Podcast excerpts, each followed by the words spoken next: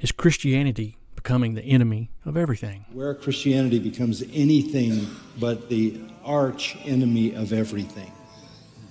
Of everything. And I, and I think, you know, we've had a couple of hundred years in America when it's been different than most of history and most of the world. That's right. That's right. But, but we're there. This is a pagan country. And, they don't want to be confronted with biblical truth. And there's going to be some price to pay. I'm, I'm confident of that. We have to be ready for that and we have to be faithful. And then we have the joy of watching the hand of God and providence do what it's going to do. And the end has already been written, and uh, the Lord will triumph.